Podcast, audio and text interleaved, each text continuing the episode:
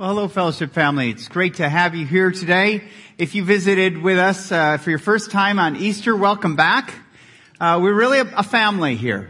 We're a family of uh, people who have found and are following Jesus Christ. And I hope if you found Him recently that you're uh, here and ready to follow Him because that's what we're all about. And we're uh, doing a new series. You actually came at a great time because we're starting a new series this morning and uh, it's it's uh, called Decided, and it's about making key decisions as a follower of Jesus Christ. You know, I think about the decisions I make uh, throughout a day, and there's some that are kind of rote, like driving to church. I know that route all the time. It takes me 7.25 minutes every day there and back to get here, and I know those decisions, they kind of just come, they're just right off the cuff. But there's other decisions that I make that are more difficult that I'm tempted uh, to fear about or to be anxious about or to worry over. And I kind of delay the tough decisions sometimes to my peril because I end up worrying about those things. Hey, did anyone f- finish their taxes yet? I mean, don't raise your hand, but for those of us who haven't, I mean, that's one of those decisions I better do, okay? Because two things are certain, death and taxes, right? And so you've got to pay those. And those decisions uh, are, are something. Did you did you know? And let me ask you this: you you have some values that you have in your life to make decisions. Some some uh, kind of leading values that you go to when you make an important decision, a thought, a belief, a theme, um, a fear that are behind all the yeses and nos of your decisions. Some of us have that value of pleasure. So anything that we have to do, we just delay. Don't want to make a decision on that. I want to get to do that. So we real quickly sign up and spend money on things that give us pleasure. Some of us really want acceptance, acceptance from other people. I mean, take an experiment and go to a middle school lunchroom. You'll know what acceptance is all about. My hair needs to change. My clothing needs to change. My shoes need to change. But honey, you never cared about what kind of jeans you wore. These ones cost a thousand or a hundred dollars for a pair of jeans. Yeah, but mom, everyone's wearing them. You know, that's, that's acceptance. We change our behavior We make decisions to be accepted. When you grow up, you just want respect, right? Uh, we, we're not like middle schoolers. It doesn't matter where we live, what car we drive, what clothing we wear, watches we carry, purses we carry. Uh, it does, right? And we want respect. So that value of respect influences our decision. If we are people of high safety, doesn't matter what our car looks like, we look for the safety rating, right? We want the least risk, most secure, highest percentages to meet our expectations when we're about safety. If you're healthy, you count calories, right? You look at nutrition, you, you look at the labels to look at the carbs and proteins and fat grams in everything you eat. Those are values that influence your decisions. But did you realize that God has actually given us values in His Word to help us make decisions? To guide us as we follow Him. They're clearly revealed in His Word. They're emphasized to us. They're re-emphasized because they're important values. Like a loving, faithful father with his children. That's our Heavenly Father. So over the next several weeks, we want to share these values with you. We want to craft a vision for what it could look like in your life. And we want to invite everyone here to live these values as we follow Christ. The first value we're going to look at this week is the value of grace. Grace. It's a great word. What does it mean? Grace, just in a short, in a short definition, grace is God's free and undeserved love toward us. It's free. It's a gift. It's not a paycheck. It's not something you earn or deserve. It's freely given by God to us. Secondly, it's undeserved. Instead of payback from God when you mess up, God says, come back through grace. And He calls us to Himself and He says, let's enjoy life together. Whatever you need, I've done for you. Come back. Grace is that invitation to come back to God. Now this flies right in the face of our culture that prides itself on what you've done, what you've accomplished, what you have, where you stack up with everyone else. And there is a temptation in our lives to go by works instead of grace. That is actually the natural desire of us apart from Christ is to do things. Just try a little bit harder. Just be better. And someday your good deeds will outweigh your bad deeds and God will say you get in. That's not grace. God relates to us with grace. There's a uh, Presbyterian pastor and seminary professor who started a movement called Sonship. And it really talks about the beauty and the glory of God's grace in our lives. His name was Jack Miller. And he summarized the gospel in a very clear way, and I thought it was kind of interesting. He says this, cheer up. You are worse off than you think, but loved far more than you imagine. And that's the reality of grace in each of our lives, is that we're worse off than we think. We're worse off than our world even casts us. Eh, we're worse off, I'm sorry, than your Facebook posts show you to be. But you are loved far more than you could imagine. We're going to start at where we are. And Paul really constructs a wonderful picture for us, for us in Ephesians chapter 2. If you have your Bibles, open up to Ephesians chapter 2. I believe this is one of the most beautiful passages in all of scripture. Some have said words are, it's too wonderful for words, what's being described to us here. But we're going to try to reduce it a little bit to words so that we can understand it. Paul uh, started this church on his second missionary journey.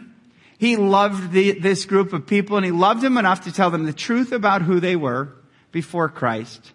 And then he loved them enough to tell them who they were in Christ. And that's what this passage is going to show us. It's going to show us the bad news about us and the good news about Jesus. Uh, as we read this, it's not going to be pleasant.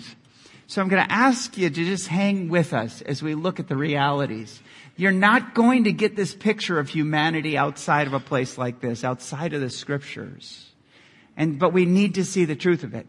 We need to have God, the great physician, kind of call our diagnosis, to call it the way he sees it before he can heal us.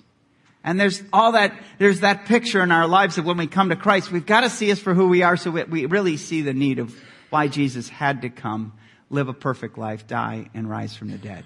So let's take a look at that. This is who we were without Christ. Ephesians chapter 2, beginning with verse 1. It says this, And you were dead in the trespasses and sins in which you once walked, following the course of this world, following the prince of the power of the air, the spirit that is now at work in the sons of disobedience, among whom we all once lived in the passions of our flesh, carrying out the desires of our body and the mind, and were by nature children of wrath, like the rest of mankind. Thud, right? Paul kind of says that we were, there's three names to describe us before Christ came into our lives. And the first one, it's not a pretty one, but it's called dead. Dead. You were dead in your trespasses and sins. Let's talk about those two words, trespasses and sin. First one, trespass. If you're a hunter, you know what I mean. You're hunting and you see the sign, do not trespass. What's every hunter tempted to do when they see that sign? I don't know. If you like me, I'm tempted to go on that property. I mean, I kill anything. I just don't like the sign. I'll, I'll go where I want to go, right? There's that, that picture. And that's kind of an active disobedience to God's law in our lives. What he says, hey, it's best that you don't do this. Whoa, anytime anyone says don't, we go, yes, yes, I will do that. It's just like, you know, it's almost sometimes when you're parenting, you, you gotta be careful how many times you say no because that kid wants to cross that line. There's always those line crossers. And that leaves us dead to God. The other one was sin. And sin literally means missing the mark. So you're targeting something that you miss because you're inadequate. So you got the active and the passive angle of sin. There's things that you do that you shouldn't, and there's things that you should do that you miss and you don't do. And that has led us, overall condition in our lives is that we're dead in our transgressions and sin. But you go, oh Joe, I have a vibrant life. I'm active. I mean, and yes, you are. You can be very active as a dead person. I mean, our world right now is fascinated with zombies, right? What are they? You know, the walking dead that walk around like they're very active, okay? But there's a pattern that they follow. And there's a pattern to sin in our lives. Paul's gonna detail that but here, before we move on, it says, and once you used to walk. It's very active. You can be very active as someone who's dead to God because your life is away from Him. Where there's no awareness of who He is, what He's about. There's no responsiveness to his word, and there's certainly no obedience to him. So here we are, we're dead, but yet we were created by God. We were created for God. But yet, humanity wants nothing to do with God. Paul says another word, and that's a word called enslaved. Here we're in bondage. He says we're in bondage to three things. He kind of outlines them here. The world, the flesh, and Satan. Let's take a look at that first one. Here it says the course of the world. Here there's laws and practices and, and, and patterns in our lives. Like when someone messes you and messes up with you and, and, uh, they've hurt you. What are you, what are you tempted to do? Well, the pattern of this world says get them back. And so we have cycles of revenge running through this world. The, the, um, in the world when, when someone's insensitive to you and they aren't kind to you and they aren't, uh, you know, caring for you, especially in marriage. I mean, I see this over and over. I mean, we withhold love. Why? Because we want to make them pay. We want to punish them. And that's the pattern of this world. We continue there and he moves to the, the person behind this enslavement. The prince, the slave master here, he shows as Satan. He calls him here the prince of the power of the air at work he has a kingdom of darkness. Paul in 2 Corinthians 4, 4 says that he's blinded the eyes of the unbelievers that so that they're kept from seeing the light of the gospel and the glory of Christ. I mean, that's exactly where we are when we're enslaved, when we're caught into sin. God is this God is this person who we don't want because we've messed up. We've got to face his judgment. Oh, he, he's the bad guy. He's not the loving father. He's the guy who's limiting me, not the guy who's given me so many other blessings. He's the guy that's preventing me from living the life I want to live. And that's all because the role of Satan in our lives is really not only to try to destroy God and his word in our lives, but also to accuse us. How many times have you messed up where you just heard the voice in the back of your mind? You stink. You'll never measure up. What kind of Christian are you? That's Satan's role. He's the accuser of the brethren. And the book of Revelation chapter 12 says he will be, he will be punished and God will punish him. Because there are, this is personal. This is between Satan and God. And we are in the kingdom of darkness right now, bringing in the kingdom of light through Jesus Christ but we're enslaved. And the last thing we're enslaved to is our desires. Desires were good. They were given to us by God. And they were meant to be satisfied in God, in His, following His plan. But sin has come into our lives and it's taken these desires and it's perverted them.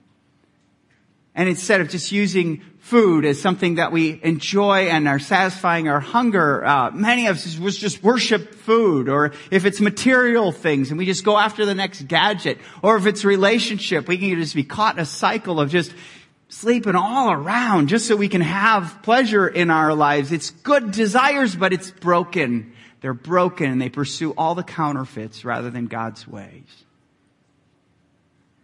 And they affect not just your body, but also your mind. The way you even process life is affected by sin in us. So we're enslaved. Fallen. And then the last word, and it doesn't get any better, but here it is. It's condemned. It's condemned. Here Paul says you were children of wrath. Wow, that's so strong, isn't it? But God firmly stands against the things that tear us apart. He hates evil in our lives. And so he's uncompromised. He's resolved to destroy it and play no favorites. Romans 3.23 says, for all have sinned and fall short of the glory of God. It's not a pretty picture, but it's truth. Outside of Christ, humanity is dead, enslaved, and condemned. Folks, I'm sorry you weren't expecting this on a beautiful Sunday morning in Topeka, Kansas, but we really are worse off than we think all amidst the world that says, Hey, Joe, you're not that bad. Look at how big your church is, man. You're doing something right. Look at all the people who come. No, I'm worse off than I think. Oh, but you're the CEO. I mean, no one in your family went as far as you did. No one has taken, you're the first college educated person. You're not that bad. I mean, look at the house you live in. Look at the car you drive. Look at how successful no, you're worse off than you think. And I'm thankful that's actually even a part of grace that God doesn't show the full darkness of who I am. Because I think I wouldn't get up in the morning. But the reality is, the more you try to be good, even with works, the more it becomes an incessant whisper to a, to a loud shout. You're not good enough. We're dead, enslaved, condemned. Okay, let's pray. The service is over. no. No! Cause, cause Paul is intentional. He shows us who we once were, but then he calls us back to God. And, and this is where salvation is. But we've got to see the backdrop of sin, or should I say the black drop of sin in our lives to show and expose us for who we are so that we see what God really did. By the way, that's where works leave us. You may have been in a works-based church. Come here or else God will get you. You better do this or else your life is not going to get a blessing. I mean, we all have backgrounds of churches that have, might have hurt us if we've gone to churches for a long time, or maybe it's just your view of Christianity that you just gotta keep trying. But folks, that's where it leaves you. It leaves you dead, enslaved, and condemned. Let's look at verse four, because that's where salvation is. Two words, but God. Aren't you thankful for those two words this morning? Let's look at verse four. It says, but God being rich in mercy because of his great love with which he loved us, even when we were dead in our trespasses, made us alive together in Christ. By grace you've been saved. And raised us up with him and seated us with him in the heavenly places in Christ Jesus, so that in the coming ages he might show the immeasurable riches of his grace in kindness toward us in Christ Jesus. For by grace you have been saved through faith. And this is not of your own doing. It is the gift of God, not a result of works, so that no one may boast. For we are his workmanship, created in Christ Jesus for good works, which God prepared beforehand that we should walk in them. Here is the hope of the gospel, folks. When you see you yourself for who you really are, you need to run to something, right? And that's what many of us have had the pattern of in our lives apart from Christ. We've seen the brokenness within. We can't really change that, so we run to something. For some of us, it's been drugs and alcohol. For some, it's just the next relationship. For some, it's the next job, for next, next house, next car, next friendship. We run to all those little counter, counterfeits when, when we have God saying, but I did that for you. I, I'm calling you back here. Come back to me. And when you come back to Jesus, when you put your faith and trust in Him, He gives you new names. You're no longer dead. Here's the first thing He calls you. He calls you alive. I like how Paul kind of delayed the good news here. He says, you were once dead. It got, it went from bad to worse, didn't it? But then he said, but God, I mean, God's rich in mercy. He has incredible kindness. He has incredible love. He made you alive. Took him five verses to tell us it, but it brings us to the end of ourselves and it begins with God. It's all about God. And God made us alive. Alive in Christ. You know, um, we have a guy who sits in our, our five o'clock service. He sits right about there. His name is Rob Davis. And one day, Rob was sitting in his living room, and had a massive um, heart attack, and and collapsed, and everything stopped. He died. Now, he didn't go to heaven and write a book about it, okay? He just was there. And the paramedics came about 25 minutes later. They revived him, but his life was on, on life support in the intensive care unit at Stormont Vail here. And um, his family came in from all around the country, and they were going to unplug the, the whole life support system. And his wife Lisa came in. We were praying with her. Their small group just rose up around him and loved him through this time. And they came to church one Sunday. And I remember out in the lobby there, we just did the holy huddle and we prayed and we lifted up Rob. And we said, God, we'll give you the glory if you, if you save him, but we'll also give you the glory if you take him. And, um, God's grace came in and while we were worshiping, Rob came awake. And they took him off life support and he's living. Every time I preach, I almost want to say, and, and you wouldn't really follow me, I just go, Rob, you weren't dead, but now you're alive. I always want to do that. Every time I see him, I see the power of God in his life. Now folks, just listen here. Think about it. That's you. That's you. Every day you wake up, you were once dead in your sins. Now you're alive to God in Jesus Christ. It's all his doing. It's all his doing. We need to get a little bit more excited about that. We need to come alive a little bit more. And then the second thing is, is that we're loved. It all talks about but God, and it talks about who this God is, and He's a God of love. He saw us in our condition. He never denied our condition, but His love motivated us to take compassion on us. He motivated Him, it motivated Him to look at us and take pity on us and do something about it. And so that's why Jesus had to come. Jesus had to come because you and I couldn't live the perfect life. Jesus did. Jesus had to come because you and I, even with our deaths, could not satisfy the wrath of God. That's why the cross never gets old to a Christian, because it reminds us of the work of Jesus on the cross. When he died on the cross, God said, paid in full. I won't take out my anger or wrath on you or you. You're no longer, I'm no longer against you. I'm for you. Trust in my work, not in yours. And he didn't stay dead. He rose on the third day. And because of that, we not only have eternal life, but we have the power to move us out of being enslaved to sin to being alive and loved by God. That's who you are. You are loved. That's your identity. Paul says with God's great love, which he loved us even when we were dead and dead to him. Even when we were still in our trespasses and sin, God loved us. He didn't wait for you to be good enough before he loved you. He loved you because he's a loving God. And loving people don't need reasons. He loved. I'll never figure out why God stays with me and loves me. I, and neither will you. Trust me. Trust me. It won't. But we have to realize someday I wake up and go, He loves us. If you have a child and your kid said, Hey dad, I really messed up. Do you still love me? Of course he goes, Of course. My love doesn't change by what you do. Now, us broken fathers, our anger changes from time to time, but ultimately we want to reflect the love of our Heavenly Father when our kids mess up. And then it says here's something even uh, even awesome, more awesomeness is that he says that he might show the immeasurable riches of his grace and kindness towards us in Christ Jesus. In other words, it's almost like like God is raising us up together with Christ saying, look at my grace displayed in that person. See this person? You know their story? it's pretty bad.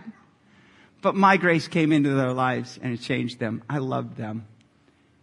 This person hated me and now this person loves me. That's my work. God's grace is powerful and it puts you before you're anything else in this, in this life. Consider yourself loved by God. That's something I've got to remember every day. That's something that moves me away from works and into grace. For by grace you've been saved. God's stubborn, unrelenting, faithful love for you. Another word I want you to look at, actually three of them, is if you just take a look in that passage we read, together. You're together. You're with Christ. You're in Christ. Those are words where you're never alone with Jesus in your life. Never alone. And yet, those three words that describe you before Christ are alone words, right? You die alone, you're enslaved alone, and you're condemned alone.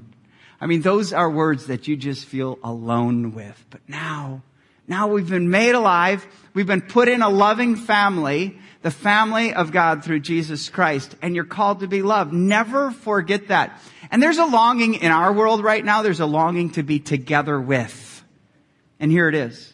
It's a longing to be on a winning team. You guys know that, right? KU lost last weekend, right? You know that. You lost last weekend, right? They're my team. I mean, I don't necessarily do that, although I like KU. Um, I, I tend to love the Packers because I believe that Aaron Rodgers is God's anointed. I really do. so when the Packers lose, I lose. I lose, man. It's like, man, God, I prayed this morning asking for a Packer win. Keep Satan on the Vikings. I mean, God will win. And I make all those excuses and I find my desire to want to win with the winning team. I mean, nothing could be worse today than waking up an OU fan. Nothing could be worse. But our reality comes down to a point where we might want to step away from our drive to support and to have that competitive spirit with a professional or collegiate, or maybe even your kids, and their drive to glory in their winning when Jesus has already won. Folks, I've read the end of the story and we win. That's sure. That's final. When you're with Jesus, you're loved.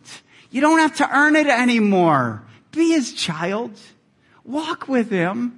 He's a loving, caring, no, I don't understand everything about what God calls me to do. I don't understand all the whys of why God calls me to obey him, but I've just learned over time that I'm better off when I follow him than when I live in deadness, enslaved to this world. And so live as a loved child of God. And another word that we're called here is you're God's workmanship. You're God's workmanship. And, and uh, the word here is called poiema, which literally means a masterpiece, a work of art. We get the word poetry out of that word. And it's, it's the picture of a, you're an artistic expression of the glory and the creativity of God. You're alive. You're loved. And you're not to the side. You're right in the middle of what God is doing. His redemptive activity in our lives that's recreating you. This is all a work of God. It's not your own work. I've had the opportunity to travel to different museums and to see incredible works of art, and I've never gone. I really like the canvas on that one, or that frame. Oh, it's a beautiful frame on the Mona Lisa. That's what gives it all its worth, is that frame. No, no. Frame's part of it. The canvas was used, but who do we give the credit to? The artist. And your life is is the canvas for God to reveal who He is to the rest of the world. You're His workmanship. And by the way, He's not done working on us. Aren't you glad? I mean, He's got a lot of work to do on me still. He's, we're His workmanship, His continue working out. And, and He's actually called us then, and He's told us, you're not saved by good works, but you're saved to good works. You're saved to work in God's plan, to be a part of His work. It's all by grace, but God's called you then to reflect Him, not to go passive. I mean, so many Christians I grew up with would just, you know, charge the Visa card of grace because they knew at the end of their lives Jesus was going to cover it. You don't understand grace when you live like that. I can live however I want to live here on earth because I've got Jesus, you don't. I mean, that's not the attitude. You don't understand grace and, and I question whether if you really understand the work of Jesus in your life. Because he not only saves you, he sets you apart for his good works. His good works that Jesus, Jesus showed us the way. Jesus showed us or gave us the truth. Jesus showed us the life. He's the way, the truth, and the life, and he shows us how to walk in him, that we should walk in those good works. So remember that. Works-based life, dead, enslaved, condemned. These are the values of the world. When you work your way or try to work your way to God, when you live your life expecting others to work their way or for you to work your way into success, look out. You will be exhausted. It will suck the life out of you.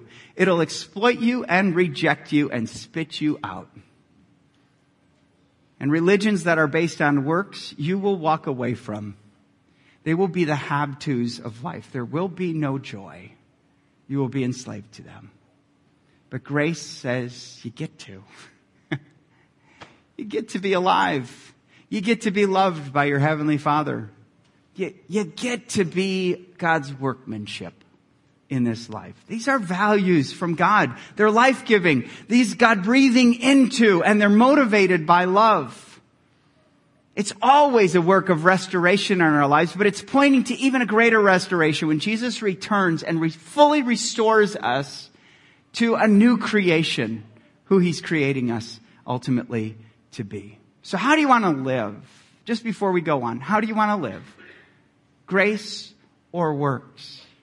I'm going to give you an answer at the end of my message and the decision that I'm going to call you to really live a decided life on is that you have decided to live by grace or by works. Those are the two alternatives you have. And I want to call you to grace. See, I gave you the final answer, right? There will be a test by the end. Um, Jesus told a story in Matthew 18. If you have your Bibles, flip over there. Matthew 18, verse 9. And Jesus is going to show us the difference that happens in our lives when we live either by grace or by works. And he's going to tell a parable, and a parable always wanted to highlight a higher teaching when Jesus told it. And he's going to even kind of disclose, this is probably one of the most descriptive parables about Jesus. He didn't want us to miss it, so he explains it before and after he teaches it.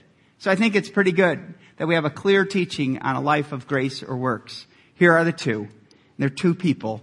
He says in verse 9, he also told this parable to some who trusted in themselves that they were righteous and treated others with contempt. Here's the story, verse 10. Two men went up into the temple to pray. One a Pharisee, the other a tax collector.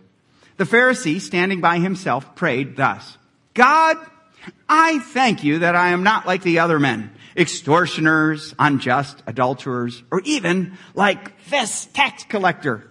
I fast twice a week. I give tithes of all I get. Stop, right? Jesus is saying, stop. I don't want to share even anymore. That, that's who you don't want to be. But then keep reading verse, verse 11 or 13. But the tax collector, standing far off, would not even lift his eyes to heaven, but rather beat his breast, saying, God, be merciful to me, a sinner. I tell you, Jesus said, this man, being the tax collector, went down to his house justified rather than the other being the Pharisee. For everyone who exalts himself will be humbled, but the one who humbles himself will be exalted. Jesus is going to show us to live our lives by works or by grace. But he kind of does a cultural shift on who he even uses as descriptors for those lives. Because if we say, you want to live by grace? Live like a Pharisee. I mean, it's a spiritual person. He goes to church every weekend. I mean, he prays. He's a really spiritual guy, looks really good, and everyone's listening to him on how to, how to please God, how to be righteous before God. But Jesus says, no, no, no, no. I know the heart. I hear the prayers. I know what's going on. And this Pharisee was living by works. There's two things that mark your life when you live by works. One, is you're trying. You're always trying in your own righteousness. And number two, you treat others with contempt. In other words, you're always analyzing your life. Where do I stack up? I'm tempted to do this. Tempted to do this. Where, where are the guys who are 50? Where are they in life? How much do they make? Where do they live? What does their family look like? We're tempted when we live by works to live like that. Take a look at it. There's the Pharisee, right? The Pharisee was living with works. Look what, how he was trying. He was saying, God, I fast twice a week. I mean, no food. I mean, how many of you could do that? I do it twice a week, not just once, as we're kind of called to. I do it twice. I'm double. I'm double the works and performance. And I give a tithe of all I get. Ha! In other words, God, look at me. Look what I'm doing. You ought to like me. You ought to approve of me. Here I am. And that's the problem with works. Works always distort the view of yourself and cloud the view of God. And, and, uh, and we kind of, after we stack ourselves up, we kind of leave ourselves saying, I'm just not that bad. And, and what we do then is we rob God the opportunity to save us we discount the work of Jesus. That if we could be good enough, he would have never had to come. Folks, we need him. You were once dead. You were once enslaved. You were once condemned. And secondly, it doesn't, it's not just between our relationship with God, it's actually our relationship with people around us. Look at how if, if this could be put into a movie, look at how the scene goes. It starts out, God, I'm thankful. You see just this Pharisee lifting up his head in confidence. I thank you that I'm not like an extortioner, an adulterer, or someone else, or, and then it pans in, this tax collector. See how it goes? It's almost a bum, bum, bum kind of moment. But look at it. We all have our lists, right? Okay, God, I messed up, but I was faithful to my wife this week. Wasn't an adulterer. Thankful not that. God, I I gave in the offering. I'm not like the person who spends it all and gets into debt. I'm just not. We all have our lists. You've just made them. I may have a different list. And they're all sins you're not struggling with today. Because that's where we can build our confidence. And so it treats, we treat others as we're not as bad as them. And then it's also personal when we live because there's always someone, whether you're married to them, whether they're your children, whether they're in your family or whether you live or work around them. They're always someone who's worse than you. They're always falling short of your expectations, and they always feel guilt and shame. That's the life of someone who lives next to a person with works. And I wish I could tell you I was better than that. But there have been times and days I've woken up and said, Today I'll live by works. So, wife, you're not good enough right now. I'm disappointed in you. Kids, you didn't measure up to my expectations. And those are where we have regrets. Because there's so many contradictions in a person of works. And, and what we try to do is we try to hide and we try to cover our problems by pointing out other people's problems. And that is a cancer to your faith. And that's a cancer in a church. We can't afford to live by works. Folks, we can't win with works. And so now we have the way of grace. And it's not elaborate. It's a really simple faith here. It's expressed in one sentence. You've got a tax collector. They were despised, by the way, because they were in with Rome and they were, they were kind of exploiting uh, the Jews to pay their taxes to Rome. And neither do we uh, usually enjoy spending time with an IRS auditor, but they went to church and they prayed and he said this God, be merciful to me, a sinner. Simple prayer, isn't it? But it reveals a person led by grace and not works.